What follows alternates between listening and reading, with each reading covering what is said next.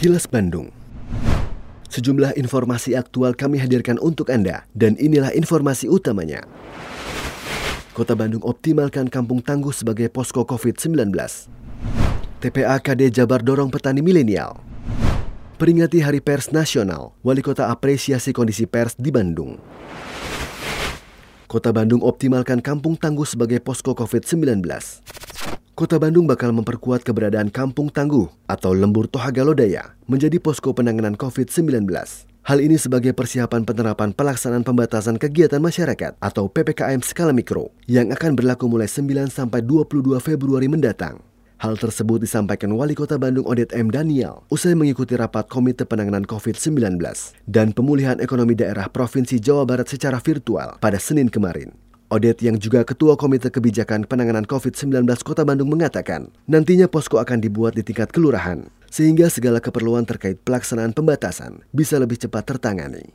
Menurut Odet, dengan optimalisasi kampung tangguh, Kota Bandung tidak akan gagap lagi melaksanakan pembatasan. Terlebih di Kota Bandung telah berpengalaman melaksanakan pembatasan sosial berskala mikro atau PSBM di Kecamatan Cidadap dan Bandung Kulon. Ya, kita ikut rumah mikro, terus disampaikan bahwa kita sekarang harus mengadakan posko di tiap kelurahan lah segera. Kenapa? Karena kami barusan juga setelah selesai menanggapi dari apa yang disampaikan oleh Pak Gubernur, arahan dari Pak Gubernur dan Pak Pangdam juga Pak Kapolda ya, barusan ngobrol dengan Pak Kapolres dan Pak Dandim ya sebagai Pokopimda. Insya Allah kita akan memperkokoh atau memperkuat mau dimakan dari kampung tangguh itu. Karena itu kan yang sudah ada, Mas kan ini sudah ada kita nggak usah bikin lagi tapi itu kita akan optimalkan Posko dibentuk hanya di wilayah label merah. Posko COVID-19 hanya akan dibentuk di kelurahan atau level RT RW yang berlabel merah.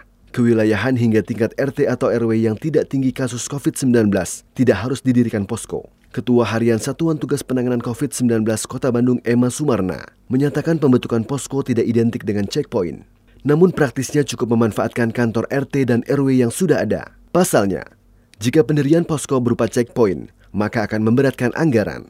Menurut Emma, nantinya di posko tersebut harus memuat data mengenai warga terpapar COVID. Tujuannya untuk memantau kondisi warga, juga kecepatan penanganan kelayanan kesehatan, termasuk tenaga medis dan petugas keamanan. Selain itu untuk berbagi kepedulian terhadap warga terpapar yang secara ekonomi terbatas sehingga semua yang terlibat di posko tersebut, mulai dari percepatan konsolidasi, pencegahan, pembinaan, dan pemberian dukungan penanganan pandemi. Kalau daerah itu tidak dilabeli sekarang ini kewaspadaan merah, ya kan tidak juga harus membuat posko. Jadi posko itu tidak intek tiga marona, tapi di sana di wilayah ini teh lu, lu kena covid emak gitu kan. Ya, alamat di RT Anu. Nah, itu tadi pantau untuk kecepatan penanganan dan lain sebagainya. Nanti link kepada puskesmas atau tenaga kesehatan, kepada petugas keamanan, bagaimana kepedulian kita berbagi, misalnya rumah aja keseharian anak, apalagi mohon maaf ya, misalnya secara ekonomi yang bersangkutan terbatas, ada peduli di bantu. Dandim bertanggung jawab bentuk posko COVID-19. Pangdam 3 Siliwangi Mayor Jenderal TNI Nugroho Budi Wiryanto memerintahkan kepada para dandim di luar kawasan Bekasi dan Depok segera berkoordinasi dengan pemerintah daerah di Jawa Barat untuk membentuk posko penanganan COVID-19. Hal ini disampaikan Pangdam terkait kesiapan wilayah Jawa Barat untuk menghadapi penerapan pelaksanaan pembatasan kegiatan masyarakat atau PPKM skala mikro yang akan berlaku mulai 9 sampai 22 Februari mendatang. Pangdam mengatakan, saat ini sudah ada sekitar 3.000 posko di seluruh kelurahan dan desa di Jawa Barat. Artinya tinggal 10% kelurahan dan desa yang belum membangun posko, sehingga merupakan tanggung jawab Dandim untuk mewujudkannya yang telah dibentuk sebanyak 3.886 posko penanggulan COVID di tahun 2020 yang lalu dari 5.000, berarti masih kurang 2.000. Ini tolong para dandim kekurangannya ini khususnya di luar Bekasi, luar Depok segera beraksi. TPAKD Jabar dorong petani milenial. Di masa pandemi COVID-19, sektor pertanian menjadi penyumbang tertinggi pertumbuhan ekonomi nasional maupun di daerah yang saat ini mengalami perlambatan. Melalui Forum Tim Percepatan Akses Keuangan Daerah atau TPAKD Jawa Barat, Otoritas Jasa Keuangan atau OJK dan pemerintah Jawa Barat juga Bank Indonesia akan terus mendorong terbentuknya petani milenial. Kepala OJK Kantor Regional 2 Jawa Barat, Indarto Budiwitono mengatakan, nantinya para petani milenial ini akan menggarap lahan tidur milik pemerintah yang tersebar di sejumlah kota dan kabupaten untuk digunakan berbagai kegiatan pertanian. Selain itu, mereka juga akan mendapatkan edukasi mengenai pengelolaan keuangan, termasuk membuat dana pensiun dan lembaga keuangan. Jadi petani milenial kita dukung dengan pemanfaatan lahan-lahan tidur dari milik pemerintah provinsi, kalau bisa pun nanti pemerintah daerah tadi sudah sampaikan agar bisa dioptimalkan. Itu salah satu yang kami akan dorong. Di petani milenial selain tadi mereka harus one, jadi satu petani satu rekening juga akan diminta mereka untuk membuat dana pensiun lembaga keuangan. Tetap artinya mereka supaya jangan sampai di hari tua mereka mereka tidak ada persiapan untuk keuangan. Jadi kita akan coba mengedukasi terkait dengan bagaimana mereka mengelola keuangan. Wali Kota Bandung Odet M. Daniel mengapresiasi pers di Bandung yang dinilainya masih kondusif. Apresiasi tersebut diungkapkan Odet dalam rangka peringatan Hari Pers Nasional tahun 2021 yang jatuh pada 9 Februari ini. Menurut Odet, kerjasama pers dan pemerintah di kota Bandung harus terus ditingkatkan, terutama dari sisi pemerintah yang harus terbuka dalam memberikan informasi kepada masyarakat. Selain itu, Odet berharap pers tetap menjadi media informasi yang sekaligus mengedukasi masyarakat. Hampir semua lah pemberitaan di Bandung masih dalam kategori baik dan terkendali bagus.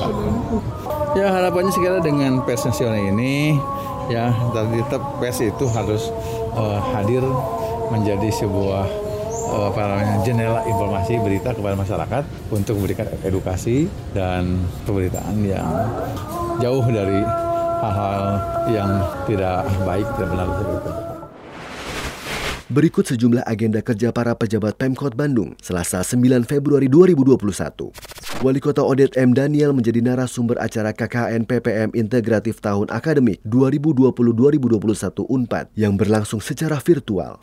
Sementara itu, Wakil Wali Kota Yana Mulyana menghadiri acara peringatan Hari Pers Nasional 2021 tingkat Kota Bandung. Selanjutnya menghadiri acara silaturahmi dan syukuran Hari Pers Nasional tahun 2021 di Taman Musik Sentrum. Sedangkan Sekretaris Daerah Emma Sumarna melakukan monitoring di kawasan alun-alun Bandung, kemudian menerima ekspos terkait rencana pembangunan tol NS Link Bandung. Selain agenda kerja pejabat Pemkot Bandung, informasi dari Humas Kota Bandung yaitu Pemerintah Kota Bandung berpeluang bekerja sama dengan pemerintah India di sektor pendidikan, ekonomi, dan kebudayaan. Hal tersebut terungkap dalam pertemuan Wakil Wali Kota Bandung Yana Mulyana dengan Duta Besar India untuk Indonesia Mr. Manoj Kumar Barti yang berkunjung ke Kota Bandung pada Senin kemarin. Yana berharap pemerintah Kota Bandung dan India bisa terus menjalin kerjasama di berbagai bidang untuk mempererat hubungan kedua negara. Dalam pertemuan tersebut, Mr. Manoj juga menawarkan 100 beasiswa bagi warga Indonesia yang ingin melanjutkan kuliah di Sharda University. Selain itu, kota Bandung diajak untuk kembali menyelenggarakan Festival Kebudayaan India, seperti yang pernah dilakukan kota Bandung pada tahun 2017 lalu. Demikian agenda kerja para pejabat Pemkot Bandung dan info aktual yang diterima redaksi LPS per SSNI Bandung dari Humas Pemkot Bandung. Lindungi diri, keluarga dan orang sekitar dari COVID-19 dengan selalu memakai masker, mencuci tangan, menjaga jarak, juga menghindari kerumunan serta mengurangi mobilitas. Patuhi protokol kesehatan di masa adaptasi kebiasaan baru untuk mencegah penularan COVID virus corona.